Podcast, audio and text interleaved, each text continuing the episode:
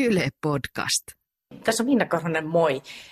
Ja se on semmoinen juttu, että ilmavaivat kuuluu ihan jokaisen ihmisen elämään. Sitten on kuitenkin sille, että joskus voi olla tosi kiusallista, että pierrettää ihan hirveästi. Niin mikä siihen auttaa? Tätähän me nyt sitten pohditaan. Tässä mun seurassa ravitsemusterapeutti Leena Putkonen, niin miettää, mitä siellä sisuksissa tapahtuu. Että et kun syö vaikka kaalilaatikkoa, niin missä vaiheessa sitä ilma alkaa muodostua? No ilmaa muodostuu suolistossa oikeastaan siellä paksusuolessa vasta. Ja suolistobakteerit, jotka ovat siis hyvin tärkeitä, tärkeitä kanssaeläjiämme, niin ne tota, hyödyntää noita ruoan kuituyhdisteitä, ja koska kuituja on erilaisia, niin mä käytän tällaista termiä monesti kuin kuituyhdisteet. Ne käyttää niitä ravinnokseen ja, ja se sitten tekee sitten siinä sivutuotteena näitä kaasuja pääasiassa vetyä ja, ja tota sitten myöskin ähm, jonkin verran mahdollisesti osalla ihmisistä metaania. Eli erilaisia tämmöisiä kaasuja, jotka sitten yksinkertaisesti venyttää suolta ja, ja tota sit toisaalta vaan määrällisesti tekee sitä ilmamassaa, joka sitten pitäisi edetä siellä suoliston läpi siellä paksusuolesta sitten peräsuolen kautta ulos. Miten kauan siinä kestää, että nyt jos vaikka olisi syönyt vaikka nyt sitä kaalilaatikkoa, niin missä vaiheessa se mm. sitten, ja miten kauan se kestää, että se muuttuu kaasuksi? No se on, no, se on yksilöllistä se, että kuin, kuin nopeata se kulkee sinne paksusuoleen, mutta semmoinen keskimääräinen aika on varmaan jossain viiden, kuuden tunnin niin kuin tienoilla. Mutta se on tosi yksilöllistä, että jollakin on semmoinen vähän laiskahko suoli ja se on siellä sitten paljon myöhemmin ja jollakin taas on hyvin vilkas ja, ja se suolisto niin kuin kuljettaa ihan motorisestikin niin kuin vilkkaasti tavaraa eteenpäin, niin sitten voidaan puhua ehkä jostain kolmesta tunnista tai muusta. Ja sitten siinä on ehkä semmoinen, mikä monia hämää, ettei niin kuin, hokasta, että siellä on tosiaan siellä ruoansulatuskanavassa ja siellä ohut paksusuolessa massaa. Ja sitten se, että kun syödään, niin moni raportoi, että heti alkaa niin tulla oireita. No se ei todennäköisesti ole se ruoka, mikä just silloin tuli syötyä, vaan se massa vaan kun liikkuu siellä eteenpäin, se Aha. aiemmin syödyt ruuat. Niin voi olla, että ne alkaa siellä vasta nyt sitten niin kuin olla bakteerien hyödynnettävissä. Okei. Mikä, mitä siihen niin tapahtuu oikeasti? No siis yksinkertaisesti ne käyttää ne, ne suolistobakteerit ravinnokseen sitä kuitua ja kuituja. Eli se on yksinkertaisesti, ne yrittää saada siitä energiaa ja, ja ne tuottaa sitten, sitten siinä yhteydessä tämmöisiä lyhytketjuisia rasvahappoja, joita ne it, itselleen hyödyntää energiaksi ja samoin sitten ne suoliston ää, niin kuin, sen, sen pinta, pintasolukon niin kuin, soluto. Tarvii näitä, näitä niin kuin energiakseen, näitä lyhytkehityksiä rasvahappoja. Eli se on se, mitä siinä syntyy, että syntyy näitä kaasuja ja sitten tällaisia hyödyllisiä yhdisteitä. Sitten kun on semmoista ikään kuin, ikään kuin tervettä ja hyvää piereskelyä ja sitten toisaalta semmoista, että sitten kun tulee ongelmia, niin, niin tota, sitten se on tosi ikävää ja kiusallista. No mikä se on semmoista normaalia ilmavaivaa? No se, että se tulee sieltä ulos ainakin, että se on yksi, että niin sit se tulee kuitenkin niin kuin pois sieltä aika luontaisesti ja ei silleen niin kuin, että et suolista niin taitoalavatsa ei turpoa mahottomasti ja tällaisia, tällaisia seikkoja. Kyllä mä sanon, pitäisin sitä yhtenä jo semmoisena, että se on niin kuin normaali. Se tulee sieltä vähitellen sit määrällisesti, niin että no joo, vähän ilmavaivaa, mutta semmoinen tyyliin vessareissulla hoidettava vaiva, eikä niinkään, että, että sitten koko ajan pierrettää. Niin, voiko sitä määritellä jotenkin, että kuinka monta desiä, tai miten määritellään päivässä? Mä en tiedä, miten mä, se mä... mä en itse asiassa en tiedä. Voi olla, että joku, joku muu tietää, että onko tähän joku määritelmä. Mä en ole ikinä nähnyt kyllä mitään niin kuin pieräskelyn määrän niin kuin merkitystä, merkitystä terveydelle tai tälle. En ole nähnyt Joo. kyllä. Että... Paksusuolessa tämä kaasu siis alkaa muodostua, mutta mitä, eikö vatsalaukussa tai ohutsuolessa tapahdu mitään? No siellä tapahtuu sitten muita ruoansulotustehtäviä. Toki ne vaikuttaa sitten siihen, että, että jääkö sinne tavallaan sitten bakteereille jotain, mitä, mitä pilkkoa ja mistä kaasua tuottaa. Mutta tota, pääasiallisesti tosiaan se kaasunmuodostus tapahtuu siellä paksusuolessa. No okei, siellä siis paksusuolessa ollaan ja sitten tosiaan tämmöisiä esimerkkejä me tietää, että pavut ja varmaan sipuli ja tämän tyyppiset aiheuttaa ilmavaivaa, mutta mitä, onko jotain, mistä ei niinku ehkä heti arvaisi, että nämä on tosi pahoja just kaasumuodostuksessa? No varmaan sokerialkoholit voi tulla yllätyksenä, että ehkä se ymmärretään, että joo, että jos syö paljon, niin kuin vaikka tämmöisen pastillirasian, ksylitolpastilleja tai purkkaa, joka on makeutettu sorbitolilla jauhaa, niin tietää, että sitten tulee, mutta sitten ehkä niin kuin tajuta sitä, että itse asiassa aika monissa ruoka-aineissa on sit samo, samoja yhdisteitä. Eli voi olla, että ei, ole, ei olekaan ihan niin kuin tuttua juttua, että että vaikka avokado tai, tai sitten tota, kivelliset hedelmät, luu, noi, no kun luumun ehkä tietää joku, joku että se, se voi tehdä, mutta, mutta persikat, aprikoosit, nektariinit, niin voi olla, että ei olekaan sit niin tuttu juttu, että aha, näissäkin tosiaan olisi. Totta, sitä mm. hedelmät on aina semmoisia hyviä terveellisiä. Joo, hyviä, joo. mutta ei se olekaan niin. No niinpä, sitten ehkä semmoisia vähän harvemmin syötäviä, äm, meneekö ne juuresten alle, eli maa-artisokka, mustajuuri, niin niissä on tosi tosi paljon, paljon inuliinia, joka on hyvin herkästi fermentoituva ja suolistomikrobit siitä tykkää ja hyvät suolistomikrobit mielellään käyttää sitä hyväkseen ja se parantaa niin kuin suolistossa niiden hyvien bakteerien määrää, mutta sitten, sitten semmoiselle ihmiselle, jolla nämä ilmavaivat teettää ongelmia, niin se on tietysti vähän ikävä juttu.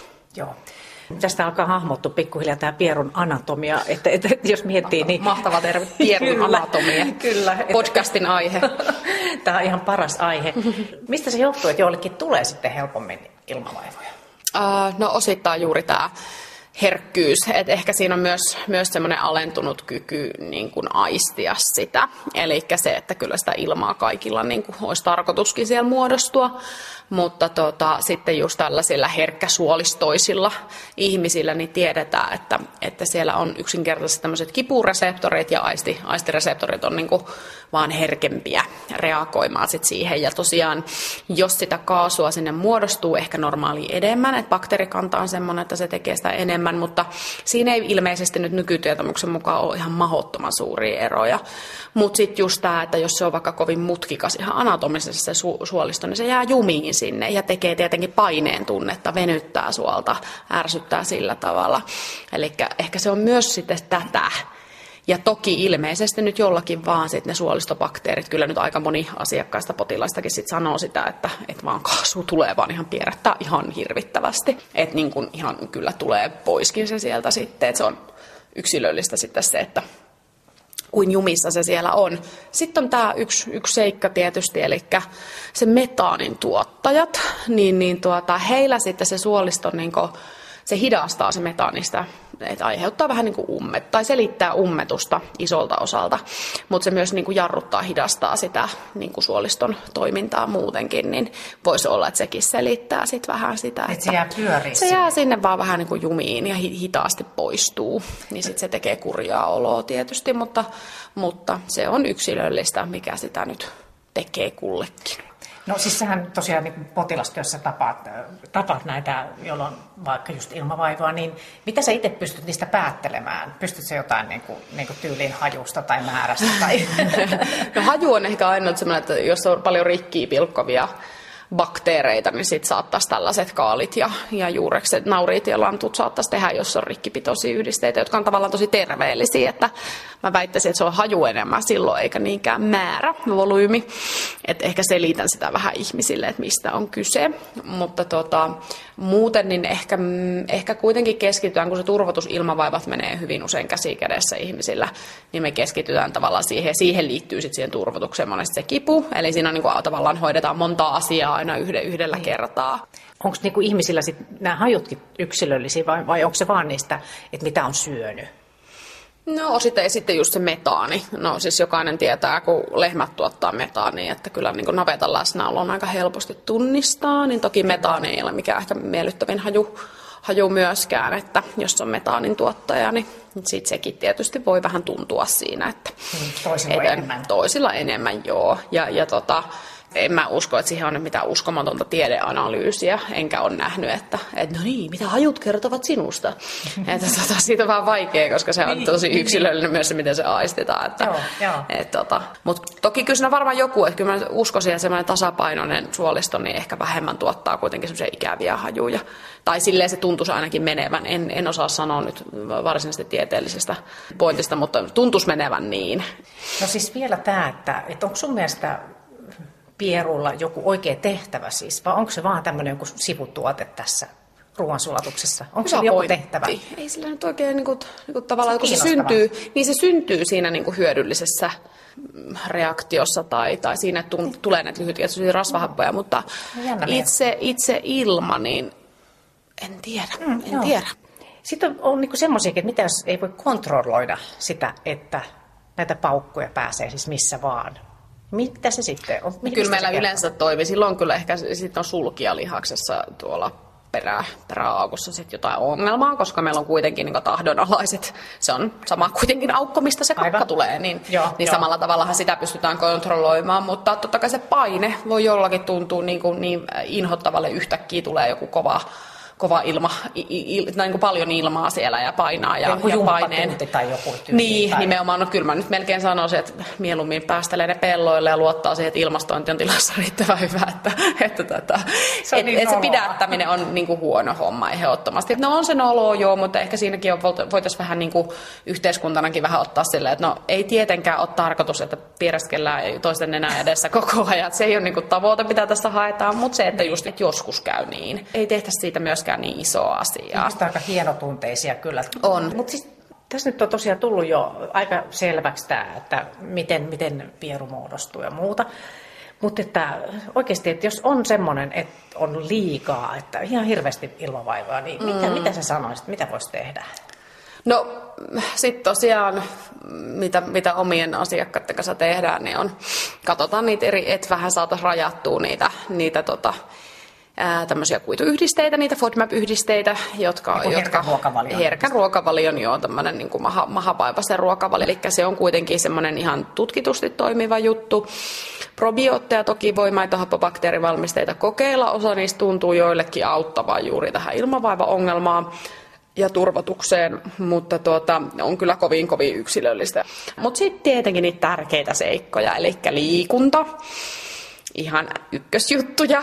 Eli se, että sitten totta kai annetaan sille suolistolle, autetaan sitä, että se kuljettaa eteenpäin niitä tavaraa siellä ihan, ihan liike niin kuin lihaskunnon ja liikkumisen myötä, että, että se poistuu. Liikunta siis. Kaikenlainen liikunta voisi sanoa, että tietenkin semmoinen vähän reippaampi tai tuommoinen keskivartalotreenit ja muuta, niin tietysti auttaa vielä siihen niin kuin vahvistamaan niitä, niitä suolistoalueen lihaksia. Ja sitten tota, ihan, ihan myöskin, tota, no joo, ehkä hapatetut tuotteet voi kyllä suositella, että kuitenkin niitä ei meidän ruokavaliossa ole liiaksi niin niitä tietysti hyödyntää sinne, että saisi sitä bakteeritasapainoa sitten suotusampaan suuntaan. Mikä esimerkiksi siis? No ihan noin maito, maitotuotteista jukurtit, piimät, viilit, soijatuotteista, soijajukurtit, kaura, kauravälipalaa löytyy hyvillä maitohapobakteereilla rikastettuna. Sitten ihan tulee hapan kaalit, kimchi, kombucha-juoma, kefiiri, tällaiset. Et, et no, hapatetut ruuat yleisesti niin on kyllä, on kyllä hyvä juttu. No siis, miten sä tiivistäisit tämän, niin että, että okei, että mitä on ilmavaivat ja, ja miksi niitä on ja välillä liikaakin? No ilmavaivat on semmoinen sivutuote siitä, mitä bakteerit suolistossa tekee ja silloin kun niitä tulee maltillisesti, niin kannattaa vaan yrittää päästää pierut pellolle ja jatkaa elämää.